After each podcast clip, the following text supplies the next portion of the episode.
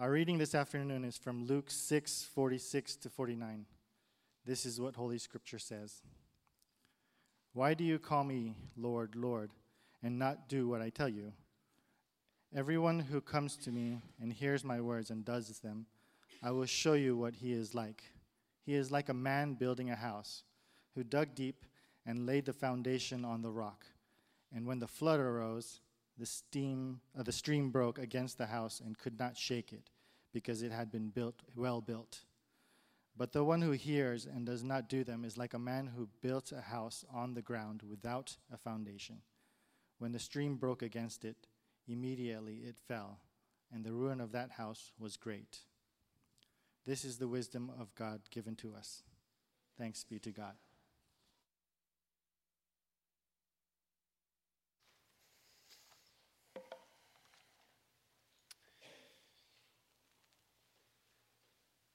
One night uh, during a family dinner, the uh, family was doing a devotional. And the devotional uh, had to do with the Ten Commandments. And the father asked the kids, How many commandments did God give to Moses? And the five year old son quickly replied, Too many. and if you're like me, sometimes I think we feel that way, don't we? Sometimes the Christian life can feel like it's just a bunch of rules and there's too many of them. And when we feel this way, I think what often happens is we lose perspective on what the rules are for and why God has given them to us. We need to be reminded that the Christian life isn't about following the rules. Recently, I heard a conversation between two university professors, and they were kind of bemoaning the current state of students in their classes. Uh, the one teacher was talking about how it seems like all of her students these days only want to know what's needed for the test. Just tell me what I need to do to get the good grade. And of course, she is, is so frustrated by this because for her, teaching isn't about the student regurgitating a bunch of information. It isn't about the grade, it's about transformation, it's about learning. And the Christian life is the same. It's not about the rules, it's not about getting the grade, it's about the relationship. It's about being in love with a person that you want more than anything else to please. And yet, even though it isn't about obeying the rules, the rules are important. That's what Jesus is showing us here. The rules are in place for our good. And that's the argument we see here at the end of what is called the Sermon on the Plain. Here in Luke 6, we've been going slowly through it. And here, Jesus uses this illustration of building a house. And this is Jesus' way of showing us that following him and obeying him is the best decision you can make. Now, if, as we look at this illustration, if we jump into verse 48 here, let me just read it again so we can uh, remind ourselves what Jesus is saying here. Um, right before the illustration, if you recall, Jesus has just said that the person who comes to me hears my words and does them, he is like a man building a house who dug deep and laid the foundation on the rock. And when a flood arose, the stream broke against that house and could not shake it because it had been well built. Now, Jesus wants you to imagine the house in this illustration is your life. It's your life. And you're building a life every day. You're making choices in building this house. And because you're building something, you have to choose a blueprint to follow. All of us have a blueprint. All of us have rules, so to speak, that we follow in building this house. And what Jesus is offering us is a blueprint on how to build your life that will last. And the choice is yours to make. You'll either build your life on the foundation of Jesus and his teachings and his wisdom that he's offering you, or you're going to build your life on something else that will fail you, that will eventually lead to your disappointment or possibly your destruction.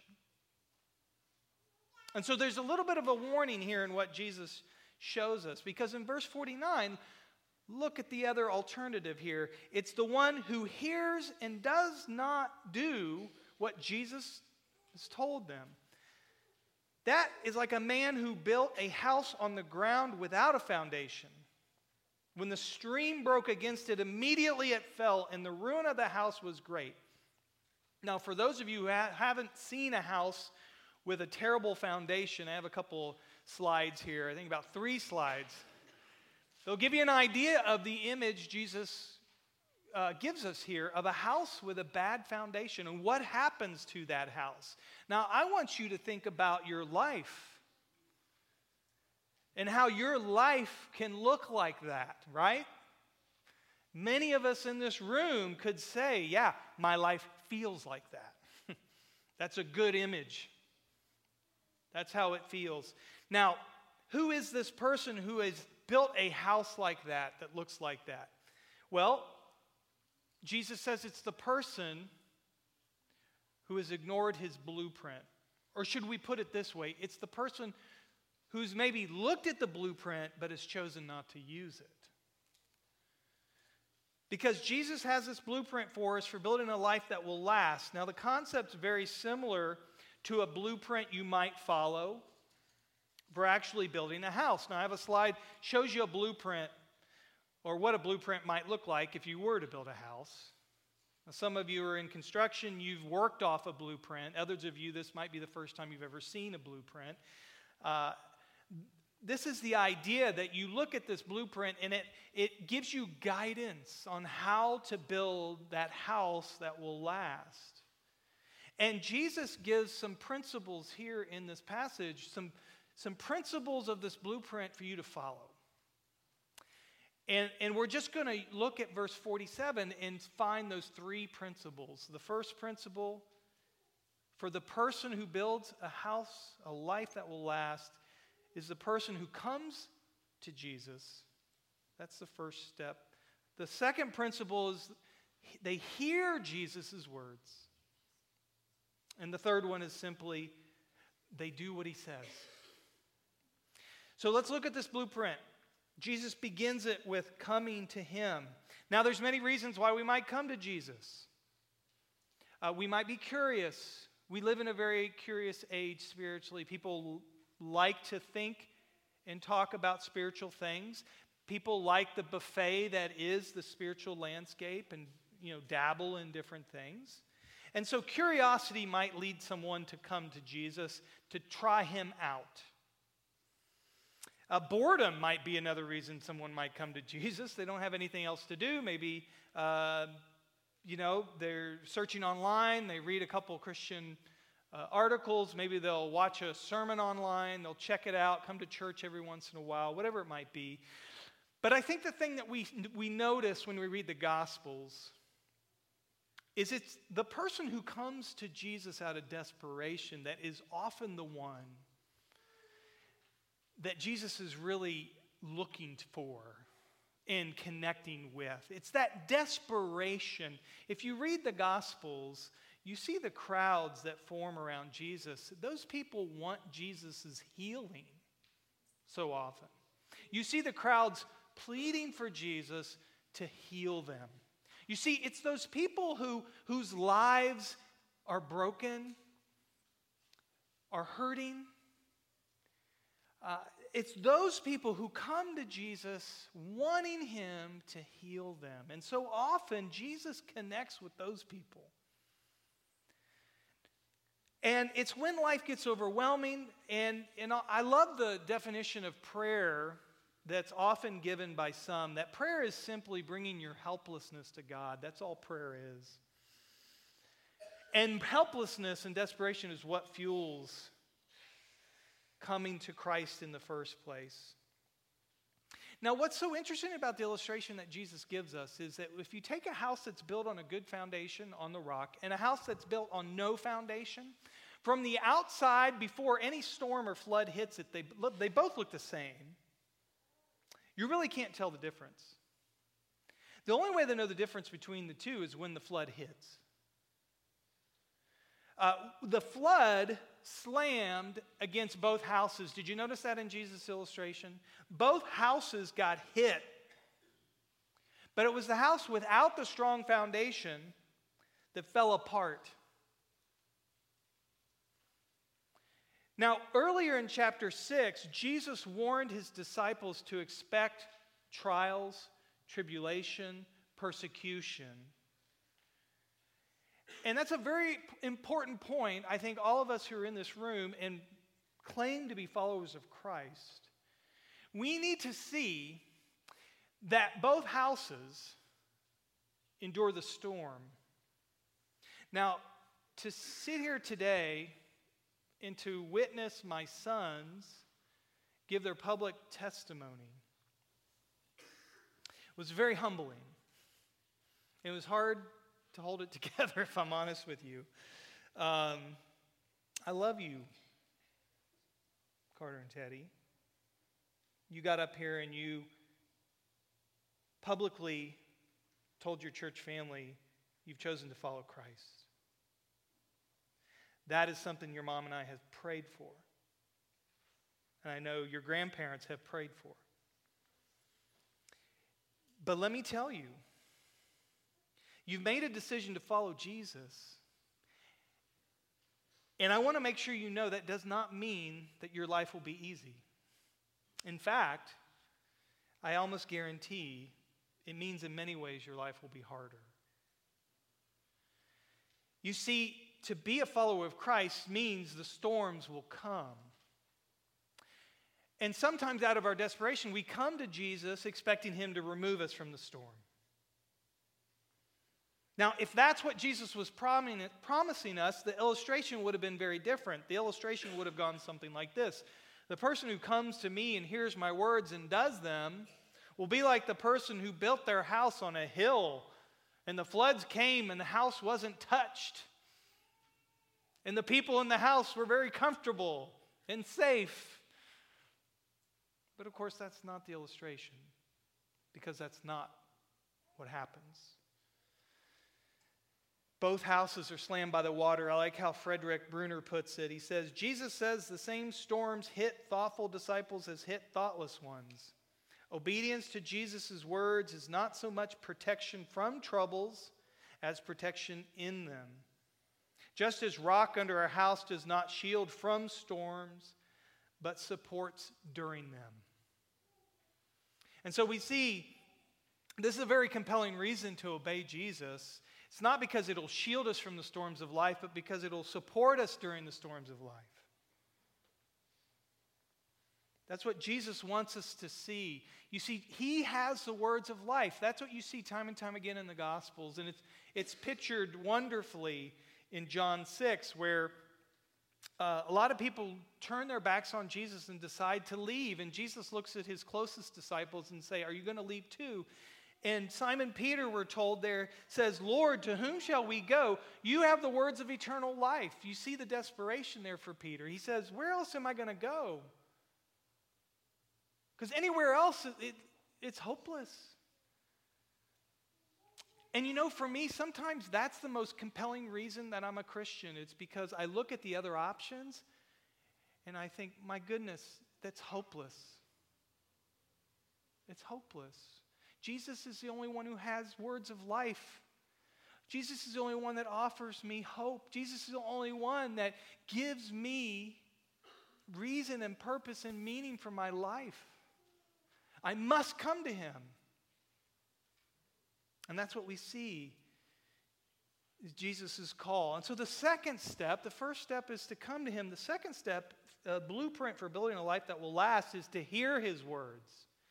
To hear his words. Now, we can come to Jesus and not hear him. And every parent in this room has experienced that with your kids. your kids come to you and they don't hear you, do they? They don't hear you. But do we hear Jesus? Do we hear his words? What is it he's telling us?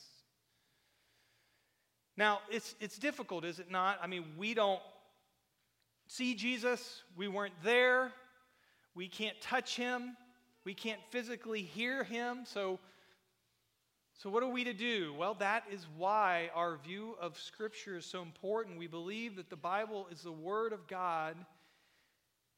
And, and we think of Paul's words in Colossians 3:16, where he says there, let the word of Christ dwell in you richly. That's why you hear pastors drone on and on about reading your Bible, meditating on your Bible, spending time marinating in the Word of God, because in that process, you're allowing the words of Christ Himself to settle on your heart and in your mind and bring transformation.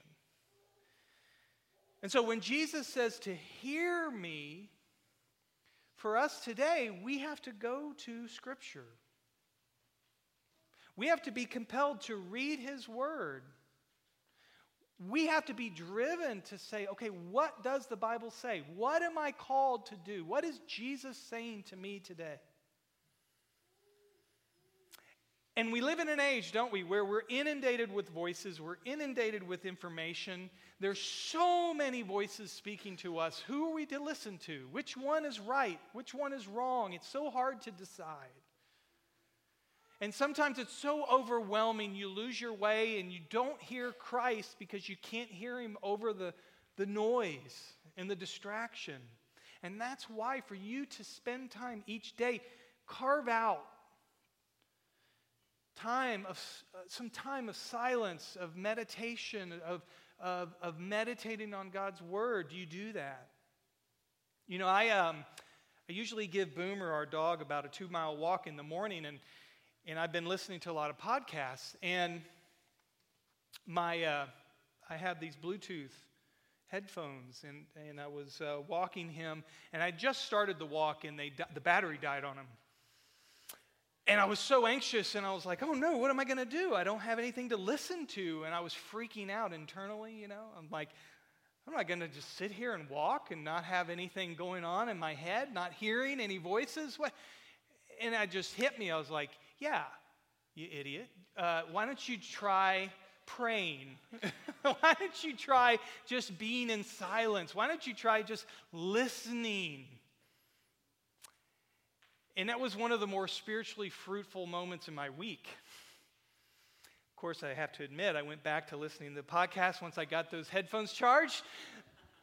But I think that's a practice I need to implement in my life regularly, and I think it's a practice all of us need to implement. Is when do you spend time listening?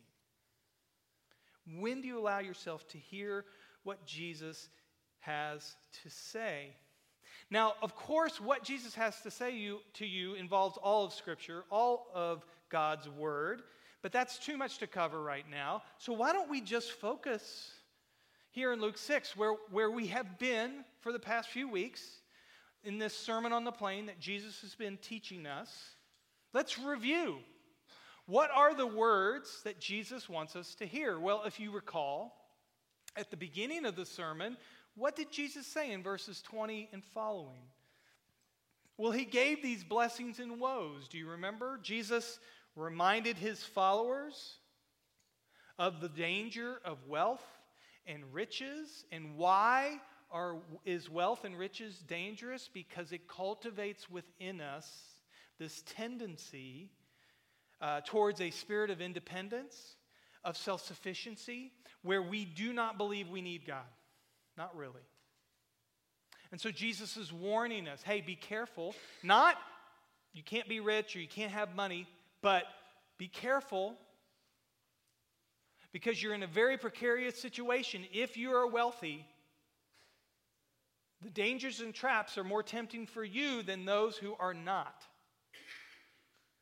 And so we need to hear his words.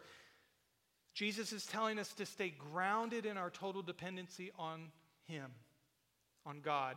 Make God your number one priority, not your money. He also says to be generous there. He says, be generous, be charitable, be ready to give to others. Then in verse 27 and following, Jesus tells his followers to love their enemies. If you were with us, David preached on that passage where Jesus told us to love and serve and pray for those who are persecuting us.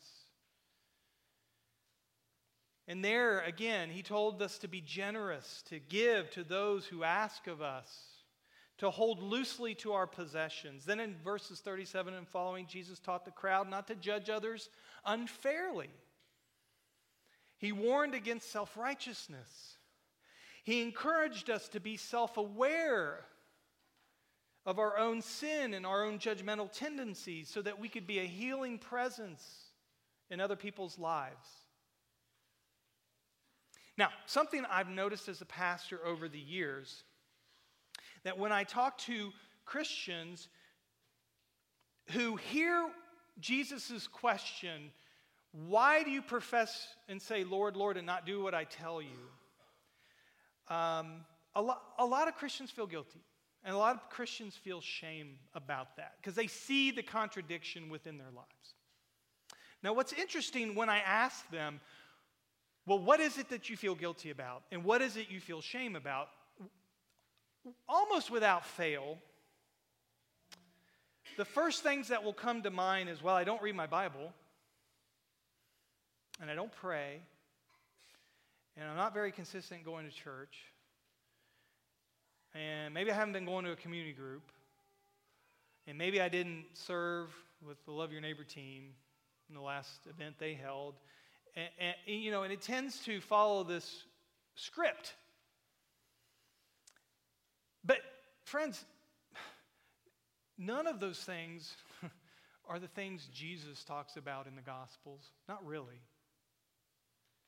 I've never, in 14 years of ministry, had anyone come to me and say, you know, I'm feeling really guilty and a lot of shame about being judgmental. Or I'm feeling really guilty and, and a lot of shame about how greedy I am. Or I'm feeling really guilty uh, because, you know, I can't seem uh, to let go of these hurts and pains in the past and, and forgive people. Or I'm feeling really, you know, it just goes on and on. Never do people come to me and confess guilt and shame over those things. And those are the things that Jesus talked about. For some reason, we've adopted the Christian culture expectations and we've placed those things at the forefront of our thinking. And I would challenge us to say maybe we aren't hearing Jesus. Maybe we're just hearing the Christian culture that's telling us things that are supposed to be so important. Those things that we feel guilty about, not reading the Bible, not praying, not going to church, those things are there to get you to do the things Jesus taught us to do. That's what they're for. They aren't the goal. Do you see that? They're not the goal. So, in other words, you can be a person who says to Jesus, Lord, Lord, and you can read your Bible and you can have your quiet time and you can faithfully attend church and you can be involved in all the programs and activities and ministries and not do what Jesus tells you. Do you see that? So, step one was come to Jesus. Step two was hear his words. And here's the third step, the final step of Jesus' blueprint is to do them. Do what Jesus tells us to do. Now, notice what's involved in building this house that will last. We're told that the man was building a house and he dug deep and laid the foundation on the rock. Now, digging deep takes time and money, doesn't it? And patience. Building a house the right way is expensive, it costs. And that's why some builders cut corners. They don't follow the rules. They aren't willing to pay the cost. They aren't willing to spend the money or the time required. And the same is true of following Christ. It involves a decision are you willing to count the cost? We, uh, we can skip ahead to Luke 14. There, Jesus is kind of talking about a similar thing. He's talking about the cost of being a disciple, and he says this For which of you, desiring to build a tower, does not first sit down and count the cost, whether he has enough to complete it. Jesus is effectively saying, listen, before you choose to follow me, make sure you understand what it involves and you're willing to fall through. You're willing to do what it takes. Now, in the long run, you're going to be glad you did. In the short term, it's going to be hard, and you might regret it. It's going to be difficult. But you know what? If you do it, you're going to have a life that will last, that will endure, that will be able to sustain the storms and the floods that hit you. And that's why I think Jesus here asks that question that's so haunting for many of us. Why do you call me Lord, Lord, and not do what I tell you? Jesus isn't expecting them to answer him. That's a rhetorical question. He's using it to make a dramatic point. He's saying, You say I'm your Lord, and you do not do the things I'm telling you to do. And maybe the answer is because it costs too much to obey. It costs so much to obey. And Jesus is simply pointing out the hypocrisy that's plagued the church for centuries. Hypocrisy is simply saying you believe one thing and yet doing something else. And Jesus is confronting us with this question if you call me Lord, why don't you obey me? If you call me Lord, why aren't you following in my footsteps? If you call me Lord, why aren't you following this blueprint I have for you? You see, to call someone Lord is a foreign concept to us today as Americans. I think we pride ourselves in the fact we have no emperor, we have no king, we have no Lord that reigns and rules over us. I mean, we as Americans have a government that believes the power resides with the people as we elect those who rule over us. And that runs counter to this idea in Jesus' culture that you have someone you are accountable to. You have someone who has authority over you. His name is Caesar. He is emperor, and you must bow down and worship him, or at least show your allegiance to him. And Jesus uses this phrase, Lord, Lord, emphasizing with double emphasis how easy it is for us to say something and yet do something else. It's easy for us to profess, and yet our words don't align with our actions. And Christians can be pretty convincing with their words. I mean, we can be show a lot of conviction in what we say. And you can be really convinced that I'm passionate and mean what I say, and yet behind closed doors, I might be doing something else, living another way. It doesn't mean our words aren't important. Obviously, we, you know, we tend to think of Romans chapter 10, Paul's words there. What does Paul say? If you confess with your mouth that Jesus is Lord and believe in your heart that God raised him from the dead, you'll be saved. I mean, our words matter. Our words ultimately, hopefully, reflect our hearts. But that's not always the case, and that's what Jesus is pointing out here. And all of us need to hear that. In Jesus' day, there was a common motto heard in the streets Caesar is Lord. And to acknowledge Jesus as Lord was a big deal because it was a threat to the Roman Empire. And if you pledged allegiance to Jesus, you might be killed for it. To proclaim Jesus as Lord could get you in a lot of trouble.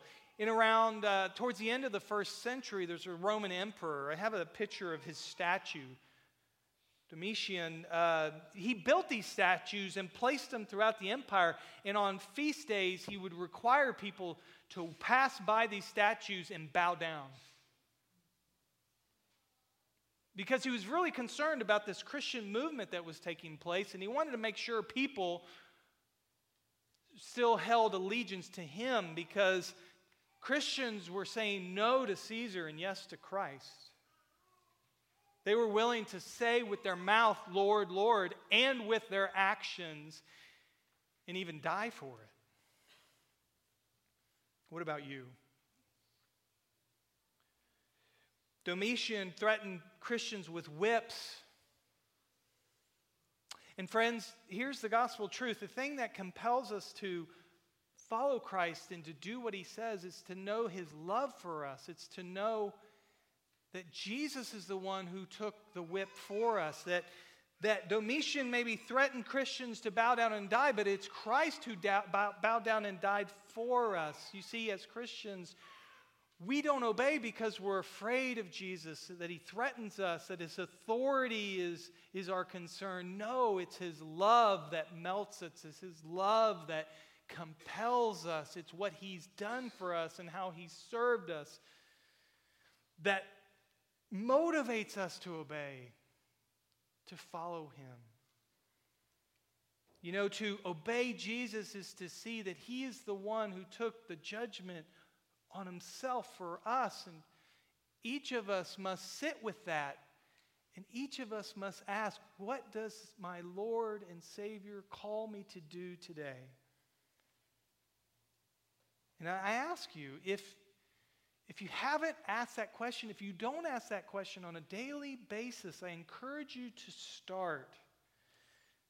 Ask Jesus, what do you call me to do today?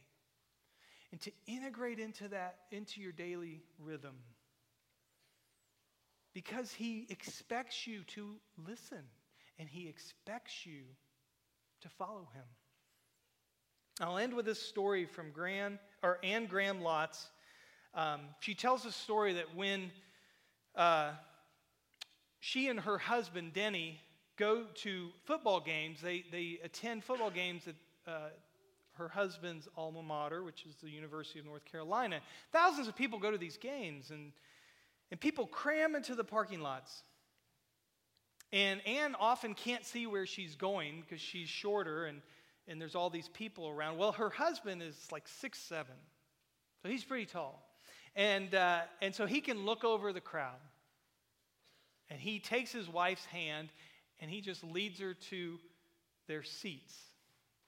And Anne describes uh, the experience this way. She says, The way I get from the car to my seat is just by holding his hand and following him closely through the crowd. And then she goes on to say this. She says, In the same way, I just try to faithfully follow the Lord step by step and day by day. Ten years from now, I just want to look back and know that the best of my ability, I've been obedient to God's call in my life. And friends, I want that for you. I want that for you. I want that for Carter and Teddy. I want that for me. That each of us would come to Jesus, hear his words, and do what he says. To grab his hand and to follow and know he's going to lead us where we need to be. Let me pray for us. Lord God, Thank you for this passage that challenges us. I pray that each one of us would take the time needed to contemplate, to consider, Jesus, the things that you have called us to do, and to be able to admit and confess the ways that we refuse to do it. Lord, each and every one of us here. And what I love, Jesus, is that part of what you call us to do is to come to you in our weakness, to come to you in our brokenness, to repent and put our faith in you, and to find that you embrace us, that you love us, that you celebrate those moments when we're willing to admit who we are, to admit that it's hard and Lord, even in the supper that we're about to celebrate in a few minutes, we, we see you calling us to feast, to celebrate with you, your goodness and your faithfulness to us. May that compel us. Lord, may that transform us. May that change us.